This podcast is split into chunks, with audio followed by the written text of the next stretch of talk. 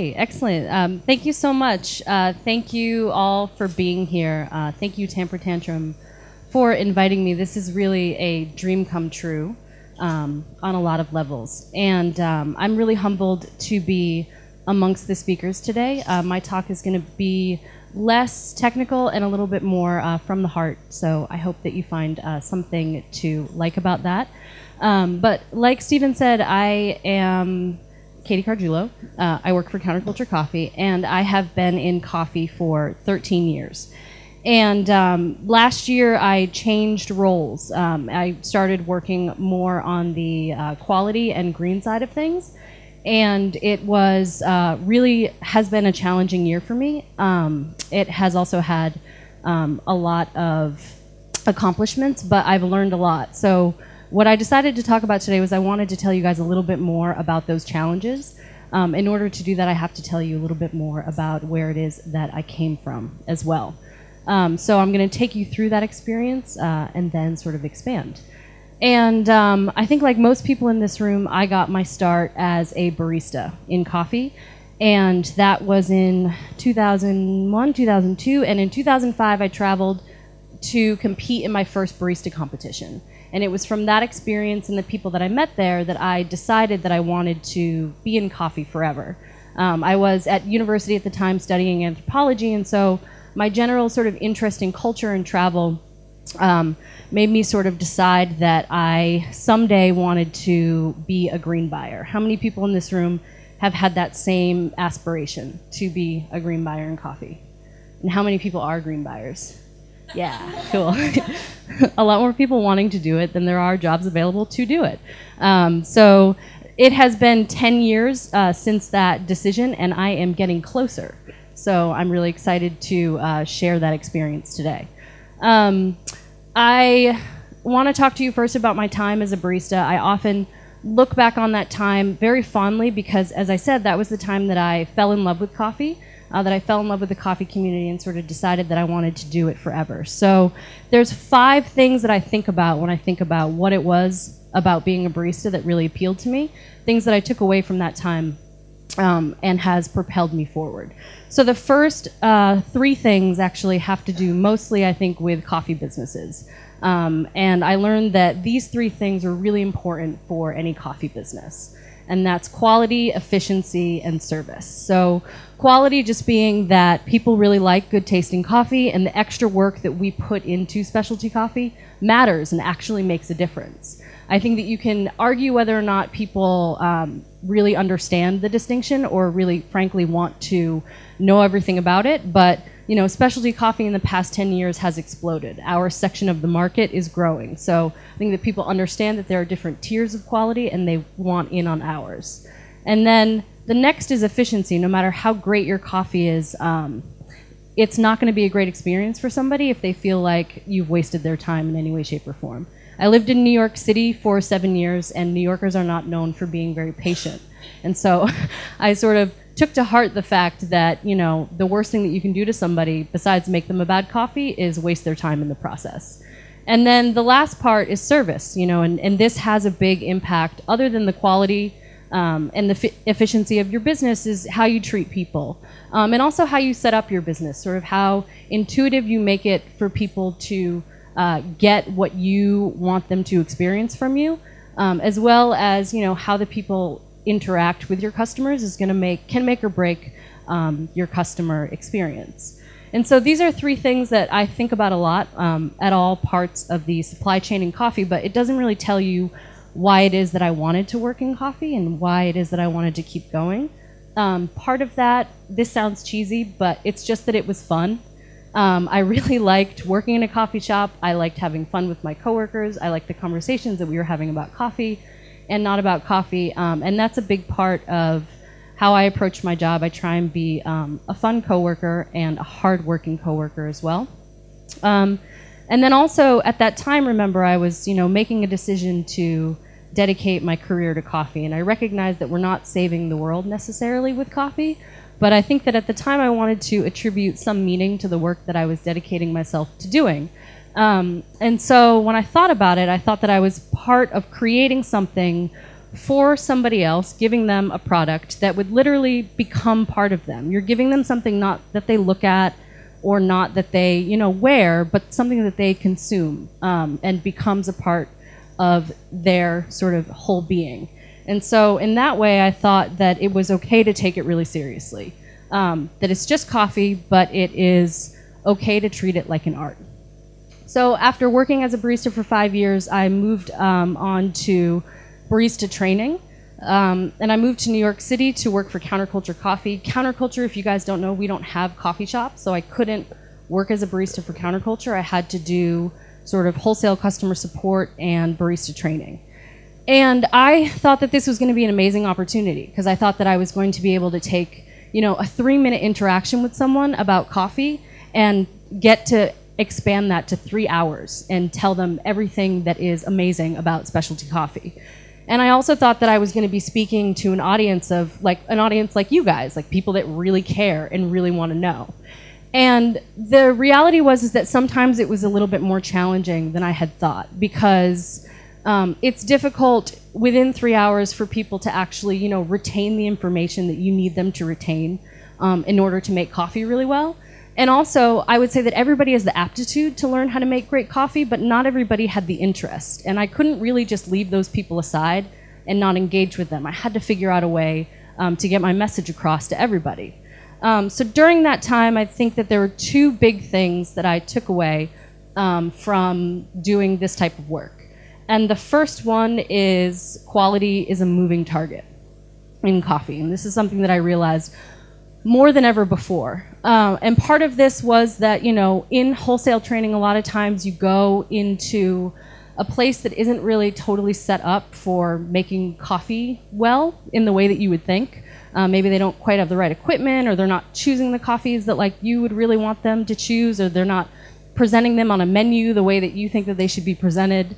Um, and so I had to work within all of those situations, and honestly, I was a lot of times surprised at some of the results that coffee could actually be really delicious brewed on a French press, so that like you could actually like dial in a dark roast coffee pretty well. Um, and sometimes, you know, the other side of that coin is that people and places that were set up to do a great job with coffee, sometimes those experiences would be disappointing and sort of trying to figure out why it was um, that A plus B didn't equal C, a quality product, uh, at all times. And the other part that's difficult about quality being a moving target is, you know, I had to reconcile how do I teach people about coffee when everything that I know about coffee is evolving and constantly changing. And I'm always sort of like changing my mind in what I think is good.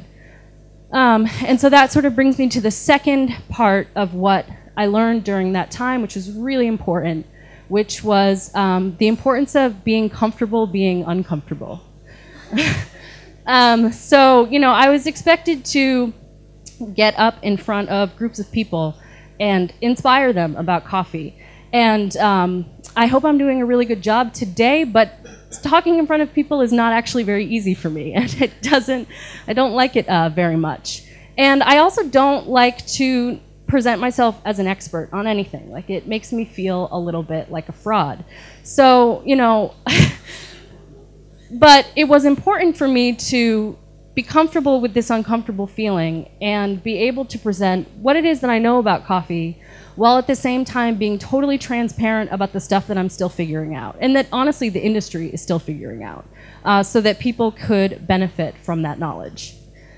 So after seven years of that, I, I, had this really amazing opportunity to get even closer to my sort of original goal in coffee and counterculture opened a second roasting facility in the United States, uh, just in the Bay Area, just outside of San Francisco.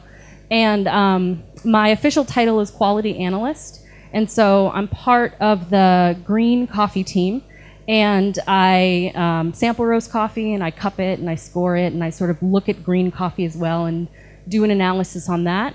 Um, I do some QC for that roastery of the roasted product, and then I'm also starting to help out um, on some of the projects that we work on uh, where counterculture buys coffee.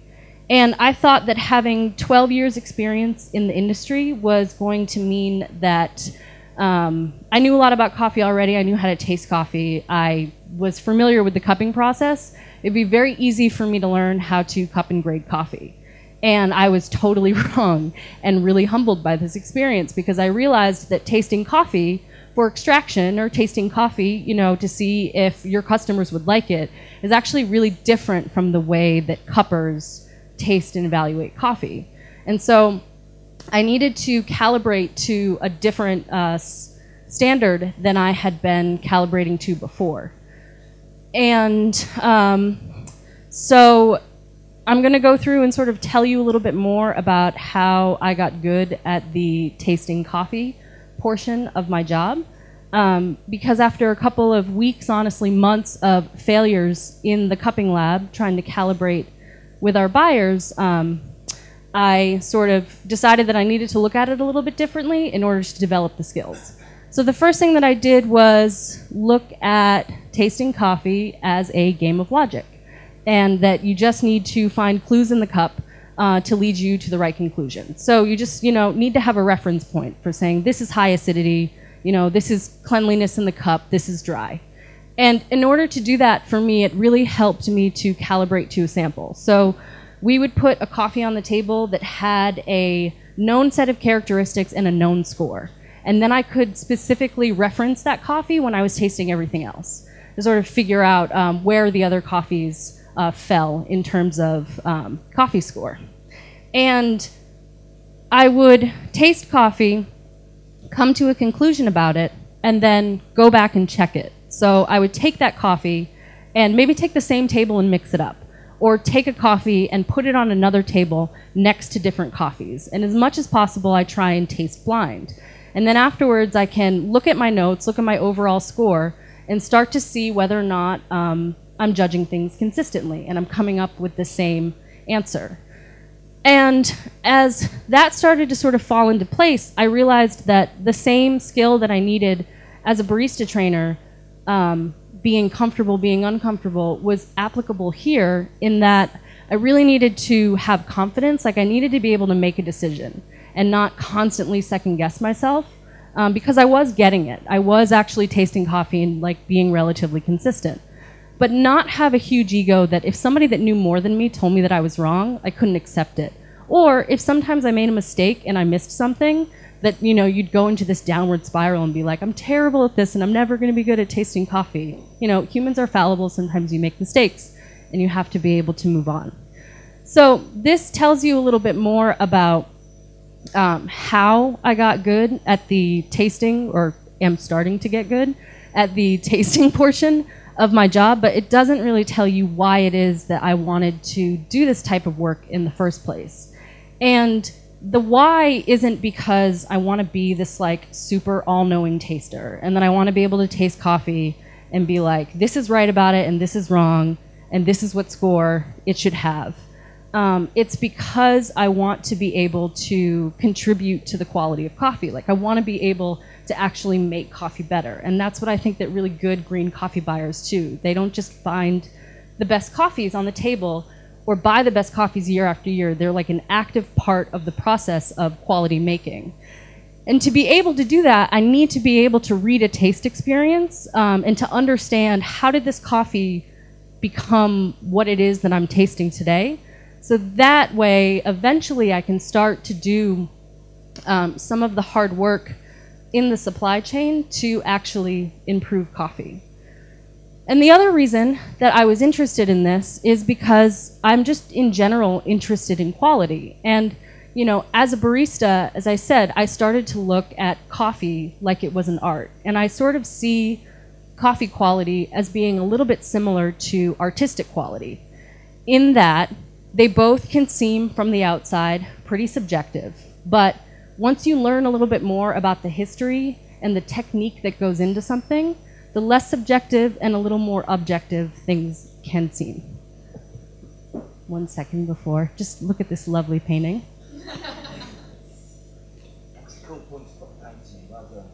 Thanks. Okay, so this is, does anybody know which painting this is?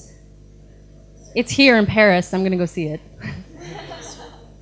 it is Monet's Impression Sunrise. All right, so let me tell you about what I see when I look at this painting. Uh, it is a mostly gray color palette, right? Grays and blues. Um, there is some brushing and shading going on that makes the sky a little bit indistinguishable from the sea. And there's a little bit of color, but it's not really the center point of the piece. And it's certainly not as colorful as some of Monet's later works. Uh, when this painting came out, it was actually pretty controversial in the art community in terms of whether or not it was good quality art. Uh, but we now know, looking back on it, that this is the painting that is supposedly inspired Impressionism, which is a totally new way of painting. And so I want to talk to you a little bit more about color in here. And when I was having a conversation with uh, some peers of mine about coffee calibration, my friend, uh, US Cup taster champion Amanda Juris, shared with me a quote that she uses when she talks to people about calibration. And it says, given more color names, aqua, teal, and periwinkle, in addition to blue, we do seem to respond to more colors, or at least to group the colors we're shown more finely. In other words, having more shades for blue helps you tag the memory more easily, though it doesn't really mean that you see more colors than the next guy. So, what if we look at the colors in the painting as tasting attributes? So, what if you can see all the colors in the painting, you can taste all the notes in the coffee, but it doesn't really, you have an enhanced experience once you have the language to describe it. Like, once you know a little bit more about how many shades of gray are in Impression Sunrise, um, you might look at that painting a little bit differently if you had language. um, now, what would happen if somebody told you that some of these colors were bad? And that this was something that was wrong with the painting, or some of the way that the colors were shaded together were bad. That might have an influence on the way that you saw that painting, or if you saw any other painting that kind of had those same characteristics. Um, and this is actually one of the things that I was really afraid of in taking this job as quality analyst is that the more that I learned about quality and what was supposed to be good and what was supposed to be bad, uh, the less that I would be able to enjoy coffee. Like I would just taste coffee and automatically be thinking 84, you know, dirty. Um, that's a bad example, but you know, even like anything left on the table, like 90 but not 100, like how can we get it to 100?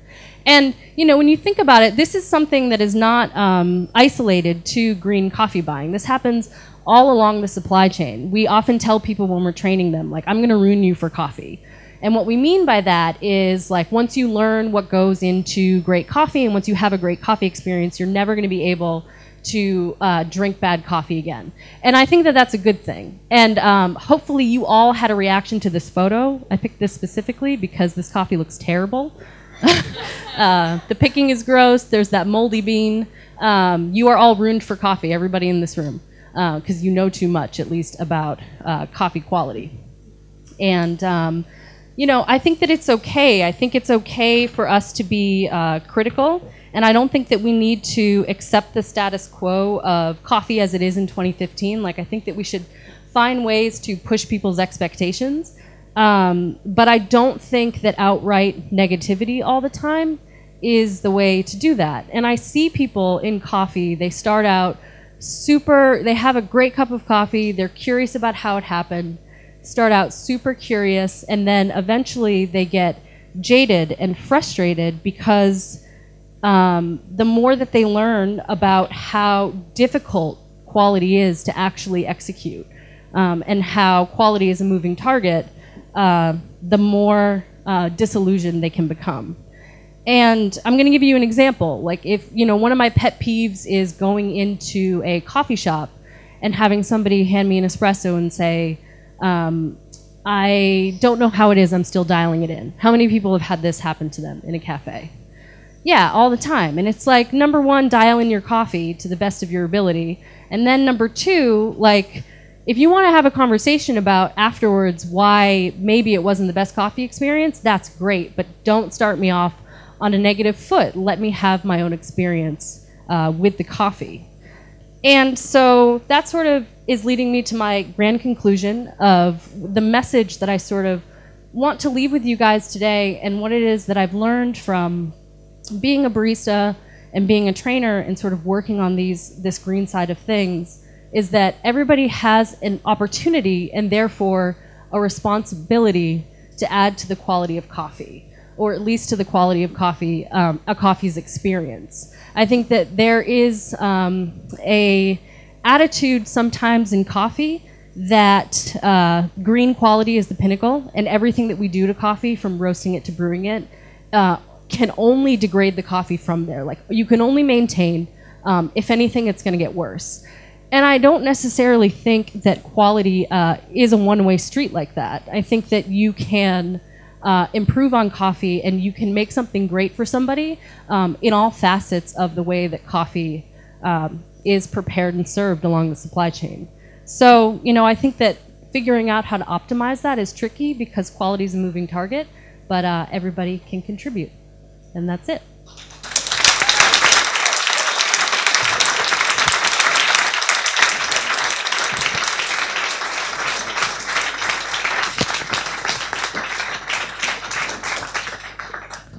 Fantastic presentation as I expected. Um, that was really good. Um, I've got to ask a question before I throw it out because I just get to ask all the questions. It's really good. What was it like working for the the enigma that is Nick Cho at Murky Coffee?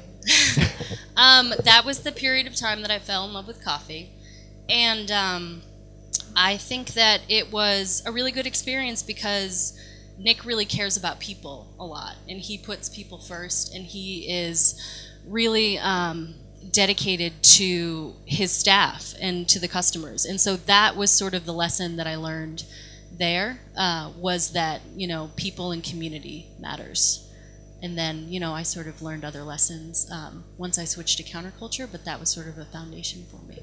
I think Nick Cho is the elephant in the room that we haven't had on Tamper Tantrum, and Yeah. he's somebody that we've got to get on at some point. I'm sure he would come up with something controversial. Um, the other thing I'm going to ask you about is Tokyo 2007 was Yeah. really when I first kind of get got to know uh, about. I knew about you working at Murky from the Portafilter podcast, but then. Um, you went to Tokyo and kind of invented streaming with Zachary, Zachary Carlsen, didn't you? So Yeah, so Zachary Carlsen, who's one of the co-founders of Sprudge.com, he also worked uh, with me at uh, Murky Coffee in Washington D.C., as did David Nigel Flynn, who might be in this room somewhere. And um, Zachary and I just had like a funny blog where we would make videos about coffee, and um, people kind of responded to it. So we had the idea to start. I don't even know how we did it. I think it was through PayPal, but these days it would be like a Kickstarter or a GoFundMe to get the coffee community to pay for us to go to Tokyo to go to the WBC because at that time uh, the WBC wasn't streamed at all, and the only way that you could see it was they would make videos of the only the finalists and then sell those a couple months later. Um, so that your family could buy them or the coffee community could buy them so that they could learn like hey why are these people winning um, and we went just to blog about it and we were really just going to write about it mostly and take photos but zachary knows a lot more about technology than i do and he just like plugged some stuff in and just made it stream and that you know was the standard from then on of how barista competitions are viewed Zachary said hi, by the way. We did a podcast with him last night. Uh, that's going to be the next Tamper Tantrum podcast uh, with Jordan as well. So we talked about it then, and yeah, he said to say hi. Um, you guys should ask questions. This isn't just about us chatting to each other up here, I guess. So has anybody got a question for Katie?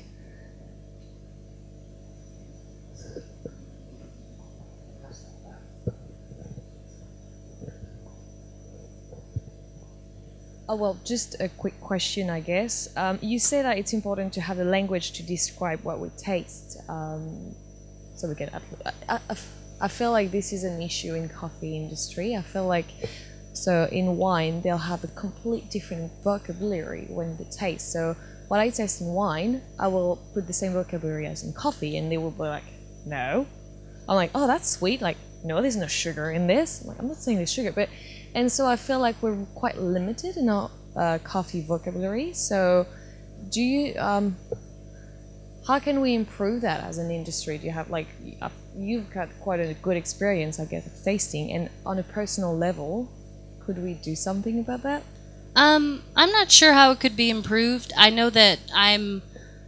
I like to be as precise as possible, and I was actually talking about this with Charlotte yesterday, the French barista champion. In that I was discussing how in the barista competition, you're you're rewarded for precision in tasting notes. Like you're you're supposed to be very specific about you know what color fruity pebbles it is that you're tasting in the coffee that you're serving somebody. Um, but as a person that now writes descriptions of coffee on coffee bags, I actually try and be as general as possible because I don't want to be alienating to somebody that hasn't had the same cultural experience that I've had or uh, doesn't taste the same note. So, you know, rather than say Meyer lemon, I usually just say citrus um, to really just try and make it a little bit more basic. Although I think that, you know, I do think that descriptions are important. It gives people a general idea. Um, but I try and be a little bit more general. I really like the point you made about the uh, the game of logic that you play when when tasting. And mm-hmm. last week in Manchester, we had a tamper tantrum, and the final speaker of the day was no, nothing to do with coffee. He was a sommelier, uh, master of wines, and he was talking about exactly the same idea of the game of logic that he plays, where you know he'll go, "Oh, this tastes like fairly new fruit, so it's probably new wine," and you know I'm getting this very high citrus, so it leads me to think this, and but also using those comparisons. I mean Nick will hate us if we mention the wine thing because he doesn't like it. I like wine. I, I, like wine a lot. It's really good. But it, you're like, do you think we can take things from that wine industry and actually start bringing them into coffee, or should we just kind of create our own thing from from scratch? Um, I mean, it's probably good if we do our own thing. Um, I'll put you in charge then. Is that okay? Sounds good. Um, but yeah, I think that it's. It, I try to have a balance because you know, like Morton was talking about, you can. Um, once you start to taste something, you can get biased if you're like, oh, well, this is obviously a geisha, you know, or oh, this is obviously a naturally processed coffee, and that can be a little bit limiting in in the way that that can cloud your experience with something, but it's not there's not really a way to like turn that off especially if you really are trying to communicate and make connections to um, the processing or the supply chain of coffee. So I think there's a balance. I guess that's no different between the red and the white wine thing. You can't get away from that naturally or that washed processed coffee, and you know you have to try and not let that bias uh, kick in. Uh, has anybody else got a question for Katie? I explained everything so clearly. You did it. You, you must just have just kidding. completely now. Hello.